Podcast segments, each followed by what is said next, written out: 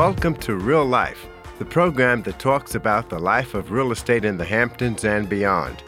The people, the places, and the things that are the pulse and heartbeat of real estate with your host, Broker Associate of Sotheby's International Realty, John Christopher.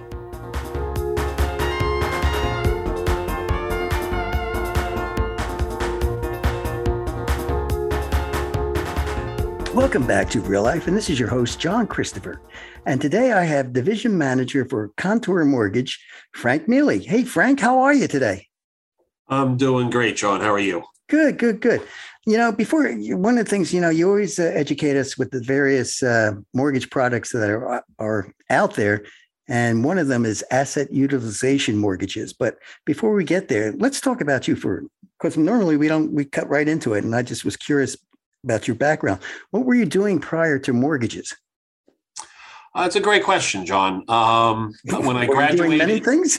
uh, no, but I did have a previous life, as I put it. Um, you know, when I graduated college, um, I went to Wall Street, actually. Um, you know, I graduated in the late eighties, you know, mm-hmm. Wall Street, you know, a lot of my friends and a lot of people were either going into law or we were going, or people going into finance, you know, the group I was with. Right. Uh, a bunch of my friends. So um, I was recruited by American Express. I did an internship in college with American Express uh, in the late eighties. And then uh, I went right to Wall Street, uh, became a financial advisor through American Express, and then went through a pu- couple of other firms, got into the investment banking arena.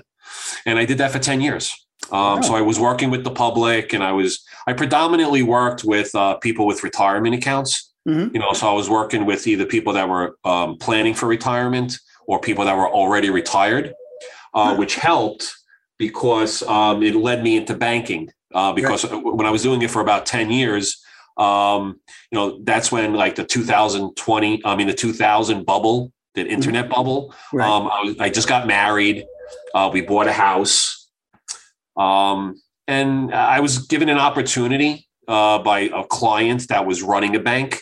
Uh, to be like a vice president at that bank. And the market was interesting in two thousand with oh, the yeah. internet bubble busting.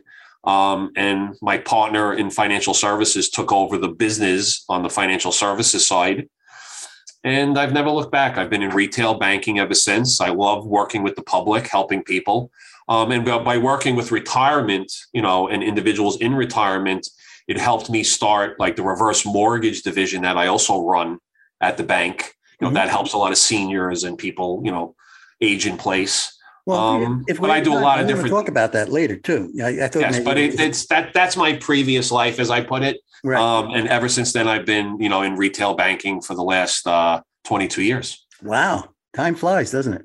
Yeah. You blink and uh, it's twenty-two years. twenty-two years ago. Okay. So uh, another uh, silly question. I don't know if that's silly, but maybe did you have any mentors and, and anything that any advice that uh, they gave you that you still employ today? Like, you know, say in college or when you were in, in finance? I know that's a wow. Kind of a- no, no, no one's ever asked me that, but it's a great question. I mean that. Um, yes, I did actually. When I yeah. first got out of college, and I was a twenty-two year old wet behind the ears kid, uh, going on to Wall Street, and uh, a, like a twenty-eight year old or thirty year old certified financial planner named Steve um, hired me, and I and I sat in his office, and he was my mentor. I learned everything about sales and being a professional and educating people. He always instilled in me, education is key. I still use those, those phrases today. Mm. Uh, he said, become an expert in everything that you offer, you know, offer certain things that you know very well. So the, so the, the people you help serve understand it. And I still speak to him to this day. Um, like I said, when I left the financial services industry, I kept in touch with him. Um, and then when I got into banking, I've done some mortgages for his family and some of his clientele. And I still try to have lunch with him or play golf occasionally because he was my mentor. Um, and I tell every young person entering any industry, get a mentor. It's a great question, John, because, you know, life experience is, is important. And when you have a mentor, they can help you Uh, with that learning curve and really explain what's important, you know, because when you're young, you're eager to learn everything and you want to try to absorb everything. But he always pointed me in the right direction, told me, you know, pay attention to certain things, you know, always, you know, you know, learn your products very well and, and explain them easily. And uh, I recommend everyone has a mentor and, and in any, any type of industry. It's helped your success also, I'm sure. Oh, he's there are things that I learned back then, you know, when I was in my twenties that I still use to this day. Phrases, uh, things that he would tell me, things, you know, that that should be important. You know, don't sweat some of the smaller stuff. You can't please everybody, you know, but um, definitely it's it's stuck with me my entire my entire professional career. Wow. Is he still uh, in the business? Is he still doing? Um, actually, he he did well enough that he retired. Uh, he's in his uh, late sixties now, right. uh, but he retired. He still has a, a, a nice, large financial services firm that his partners run. Uh, but I think he spends most of his time playing golf in Florida. Oh, jeez. Do you want to do that uh, when you come to, you, you're still a young guy. You know, but- uh, I love golf. And we were just joking about it. You know, me and you were talking previously about golf. And uh, I like to, you know, I don't know about, you know, I, I, I've been down to Florida in July and August, and nothing against any Floridian listeners. Right. Uh, I love the state of Florida. I'm just not used to that high humidity in the right. in the summer months. Especially um, but I can definitely see myself. Yeah, I can definitely see myself being somewhere down south, right. you know, driving around in a golf cart, relaxing and playing golf. Yes. Right. Okay, cool. All right. So uh, let's talk about asset utilization mortgages. What are they and how do how does one qualify for one? Okay, this is something your listeners may be very interested in. Okay, because uh, we're in a very unique market right now. Uh, obviously, with rates increasing, interest rates were going or have been going up. Uh, will they continue? We'll we'll have to see that. Um, but it, it brings to light a lot of investors and a lot of people trying to buy homes, especially on the East End, where you're a specialist, um, or in the higher net worth neighborhoods. Or these loans can be used anywhere, mm-hmm. but I just find I get a lot of people out on the East End that want to look at these loans because it's it's a loan program, you know, asset utilization. It's it's to to to, to put it simply, it's with it's it's asset based lending. So it used to be around in the eighties where banks would just look at the assets of the individual and then use that as collateral. We're not using it as collateral, but we're using it where we don't have to show any, you don't, basically you don't need a job and you don't need earned income. Hmm. I know that sounds funny, you know, especially from a banker, right? But these are specific asset utilization programs where a typical situation is I'll get a family where they have a lot of assets, not real estate. I'm talking about um, liquid assets. So between their yeah, bank like accounts. Are you talking about like stocks? Yeah. Yes. You know, uh, it could be money in the bank, you know, money market, mutual funds, C Ds, uh, investment accounts, I R As. Um, so we look at all of those assets. And then there's a formula that the bank uses.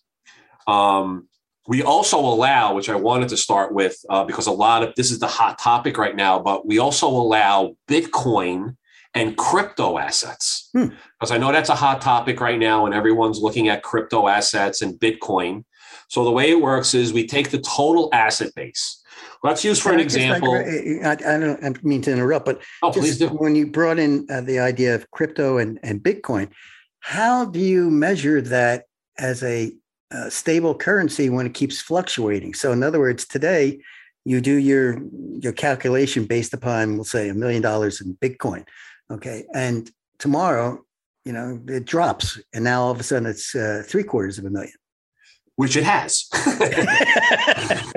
Yeah, but I'm not laughing. I mean, aren't I'm you not little, laughing. Aren't you a little uh, concerned about that? Well, yeah, but that's a great question, though, because what I was just going to lead into is that's how we do the calculation. If if a, if a family has, um, let's just use two million dollars as an example. Right. So a family has two million dollars in their I R As and their investment accounts with Merrill Lynch, let's say, or Smith Barney. Okay. And what we use is we can use ninety percent of the of the two million dollars. So that would bring it to a million eight. So that's because historically in, you know, I R As or in investment accounts, there's a diversified portfolio. Mm-hmm. So we're going to we're going to discount it. So we'll use ninety percent. So that'll bring it to a million eight. And then we have a calculation that the bank uses. And then we can basically use that million eight and give them thirty thousand a month of income. So we use the actual thirty thousand as their monthly income. Now they're not liquidating the investments. They don't have to make us a beneficiary of the investments like some banks do. So they, we just use that formula. Now, if it's crypto assets, let's use the same example. They have two million dollars in Bitcoin. We're going to only use forty percent of the present market value. See what I mean? So we're kind of discounting the crypto. So even if it drops a half, you're still. Yeah, because we're discounting it much more because we understand the volatility and that there's not much regulation right now in that crypto space. Um, and we're going to look at actually the account value when they apply for the loan. We're actually going to adjust that again at the closing if during the thirty days, let's say those assets de- you know, went down in value or up in value. So by the time we're closing the loan, if it's crypto assets, we're going to use forty percent. So with that same two million dollars, right, mm-hmm. that the, the family was able to have thirty thousand dollars a month of income. Right. That same two million dollars in crypto would give them thirteen thousand three hundred dollars of monthly income. Okay. And then it's basically from that point, it's the same as any other mortgage. We're using that income on a monthly basis. We're still calculating debt to income ratios, which is just, you know, debts that the family has on their credit report, the new mortgage payment divided into that monthly income. And then at that point, we allow one to four family homes. Uh, condos are allowed. Uh, we even approve co-ops, which we see a lot in the New York City metropolitan area. Uh, these could be done. A lot of them are done as investment properties, you know, because a lot of them are investors or they might have multiple homes. The only thing with the investment side is we can't do the co-ops uh, because there's a lot of regulations with co-ops, with the boards, with subleasing. So they usually want the owner to occupy the premises. So, but we can do this. A condo probably is easier, right? A condo you would do as compared. Oh, yeah, no, we do condos a lot. Our typical family that gives us a call is is usually someone uh, that has maybe multiple properties. Uh, they have a property on the East End where they want to either extract money, they want to do a cash out, they want you know to buy other properties, mm-hmm. um, or they're looking to just buy a new you know home to, to as an investment for Airbnb, which is very popular. Um, or just that second home, you know, or, or I'll get the attorney that's based in New York City that's looking to buy his first summer home, you know, vacation home in, in the Hamptons, let's say, or in Montauk, um, or anywhere, Sag Harbor, any of the East End. Right. Right. And, um, you know, it's, it's, it's like I said, it's COVID's affected a lot of people. So I bring that up because some people right now are in between jobs or, you know, some people have been downsized and they're professionals and they have the money, they have the assets. You know, they just don't have that third piece, which is the job, right. you know, so, you know, the, the banks that offer these programs like us, you know, had to come up with a way, in my opinion, of still offering these types of programs, you know, so, but it is credit driven, you know, we can go as low as a six sixty, so a six sixty credit score. Mm-hmm. But I find the average client that you uses these asset utilization loans right. have a credit score of like seven thirty right. to eight fifty. So they're usually high credit individuals, high assets. It's just either they're not showing their income or their tax returns showing. I had a client recently that had a, a very large loss that carried over for five years. So he was making a lot of money, but his tax returns were showing negative numbers. You know, so he's not going to get traditional financing. So then we have these options, you know, to help people buy the homes using as rentals or as primary residence. Gotcha. Understood. So if someone had uh, some more questions for you, because that's a fascinating uh, uh, product there, uh, how, Frank, how could they get in touch with you? Very simple. I have a toll-free number that comes right to my desk. I, I answer them and I'll answer all their questions. That's eight eight eight, nine five four, seven four six three. Once again, the number is eight eight eight, nine five four, seven four six three. Fantastic. Frank Mealy, it's been a pleasure, as always, to have you on the program. This is John Christopher, uh, your host for Real Life Broadcasting on the only N P R station on Long Island, W L I W eighty-eight point three F M, right here in the wonderful village of Southampton. So please stay where you are, since we'll be right back after this short break.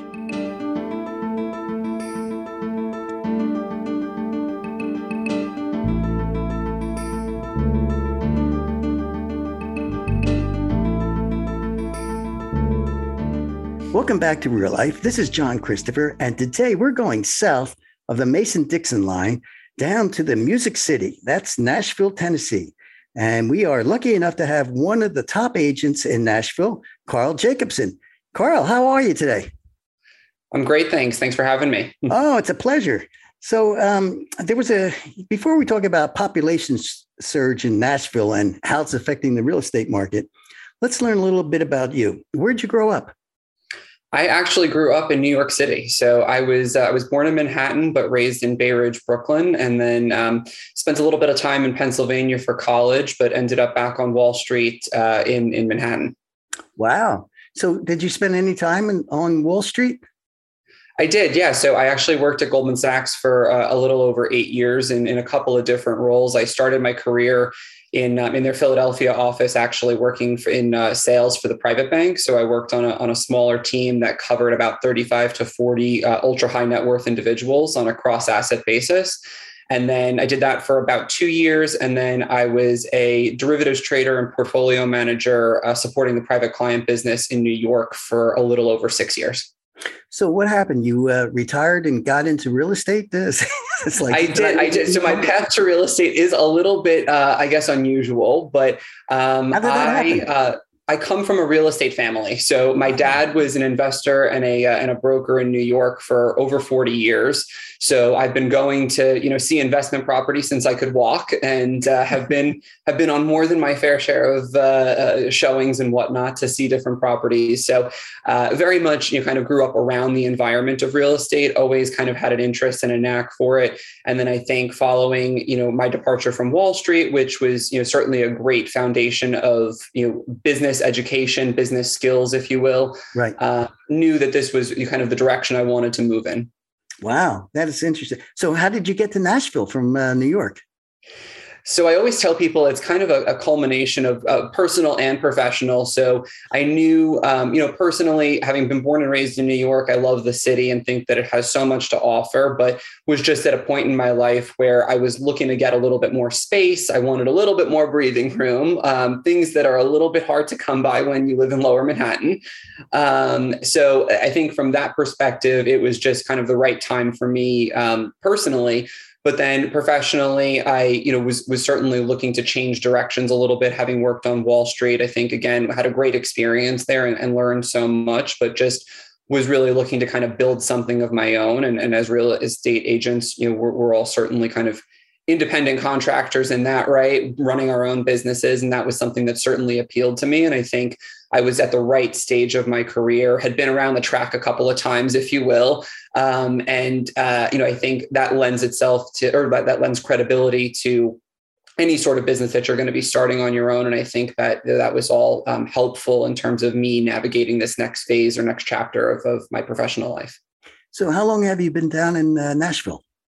I have been in Nashville just about a year now. So it's uh, relatively recent, um, but uh, I love it. I think that it's, um, you know, from a lifestyle perspective, certainly checked all the boxes for me. I think the people down here, what they say about Southern hospitality is certainly true.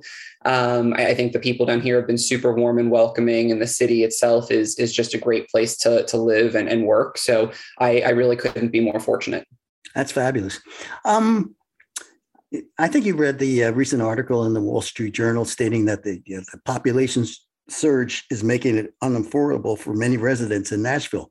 What are your thoughts about that? And are people leaving Nashville?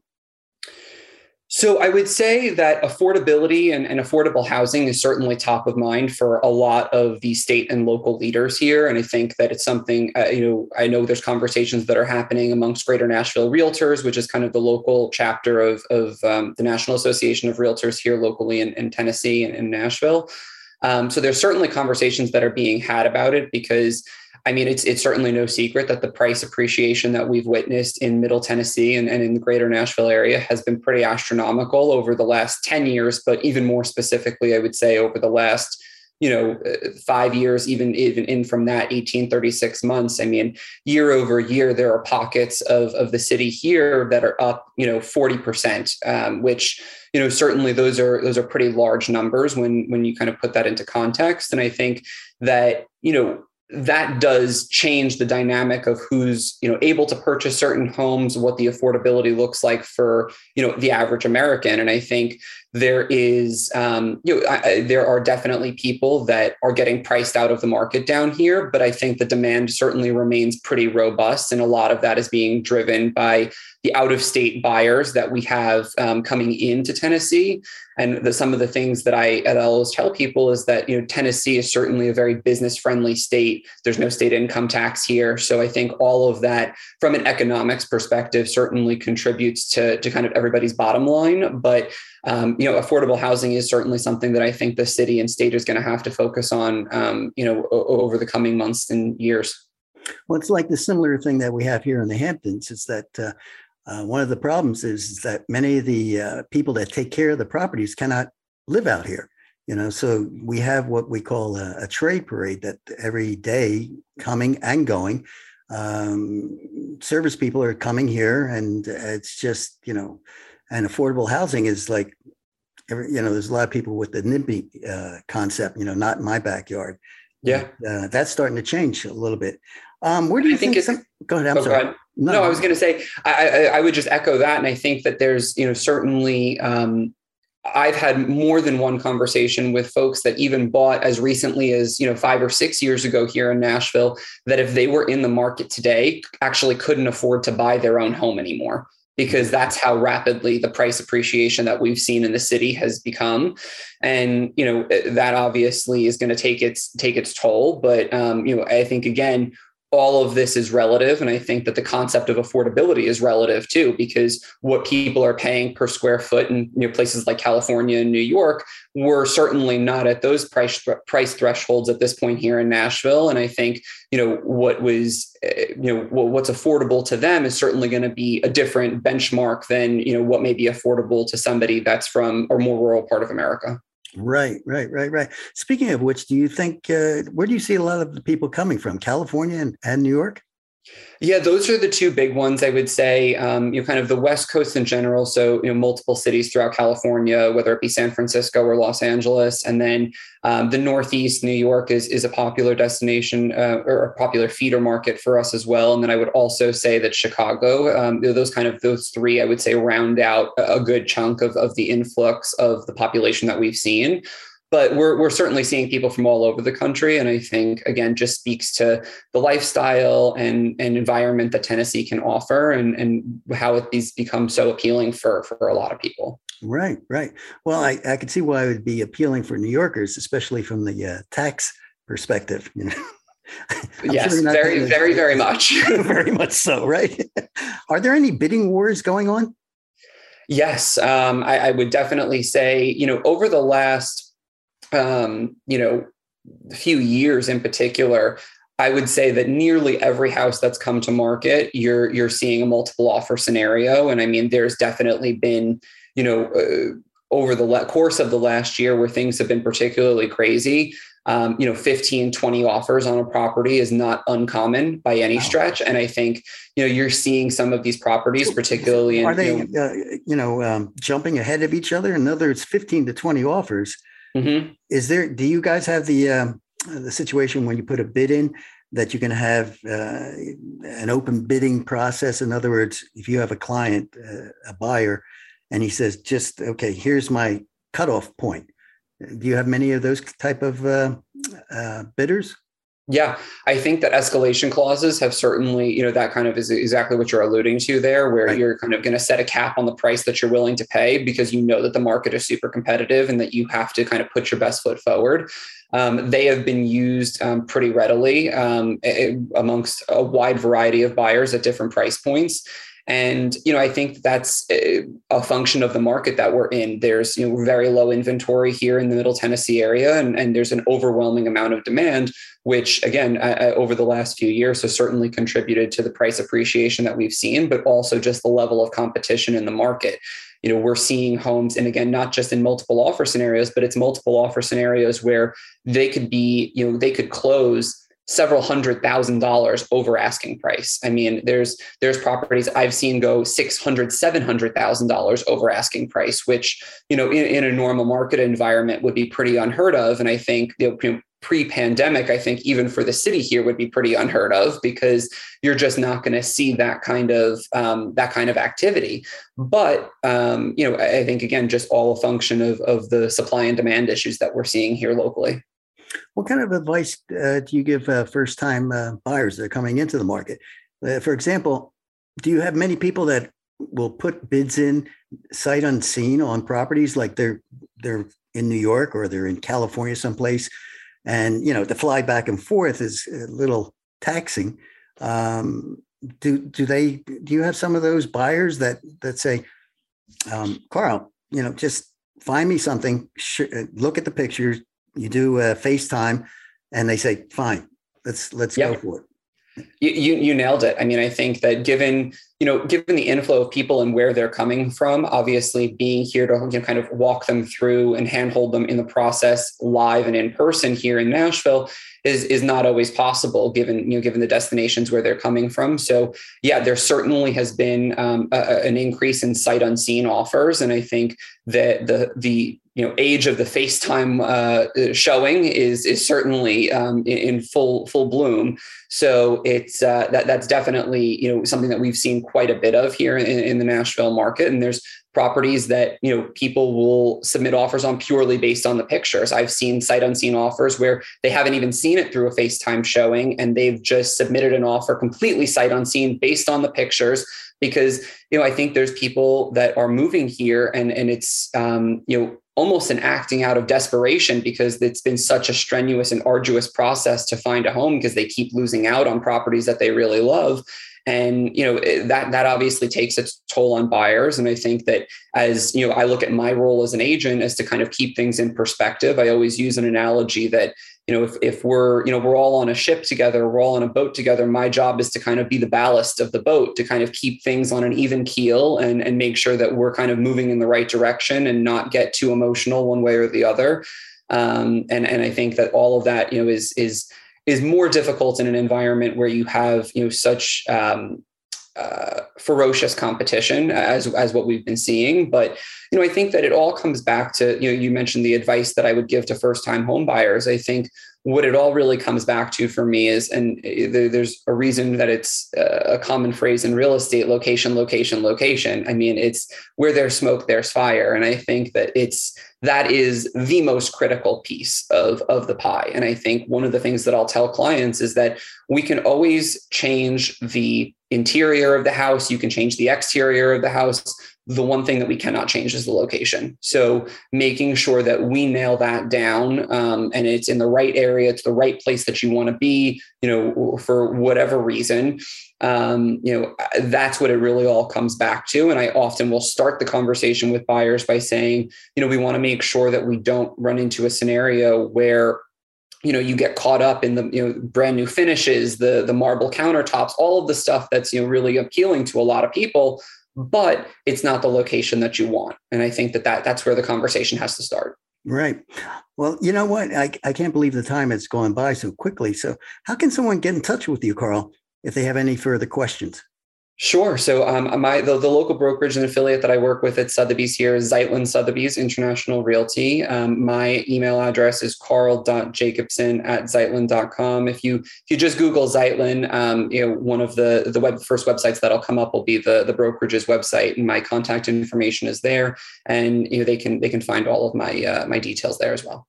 That's fantastic, Carl. It's been a pleasure. This is John Christopher for Real Life on the only N P R station on Long Island, W L I W eighty-eight point three.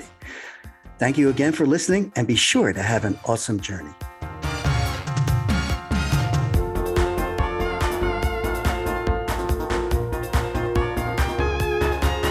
You have been listening to Real Life, the program that talks about the people, the places, and the things that are the pulse and heartbeat of real estate in the Hamptons and beyond, with host John Christopher, who also created the music for Real Life. W L I W F M's Delaney Hafner and Kyle Lynch provide production support. Thank you for joining us for Real Life, right here on listener-supported eighty-eight point three W L I W F M, Long Island's only N P R station, which you can also find on your favorite streaming apps and at W L I W dot org slash radio.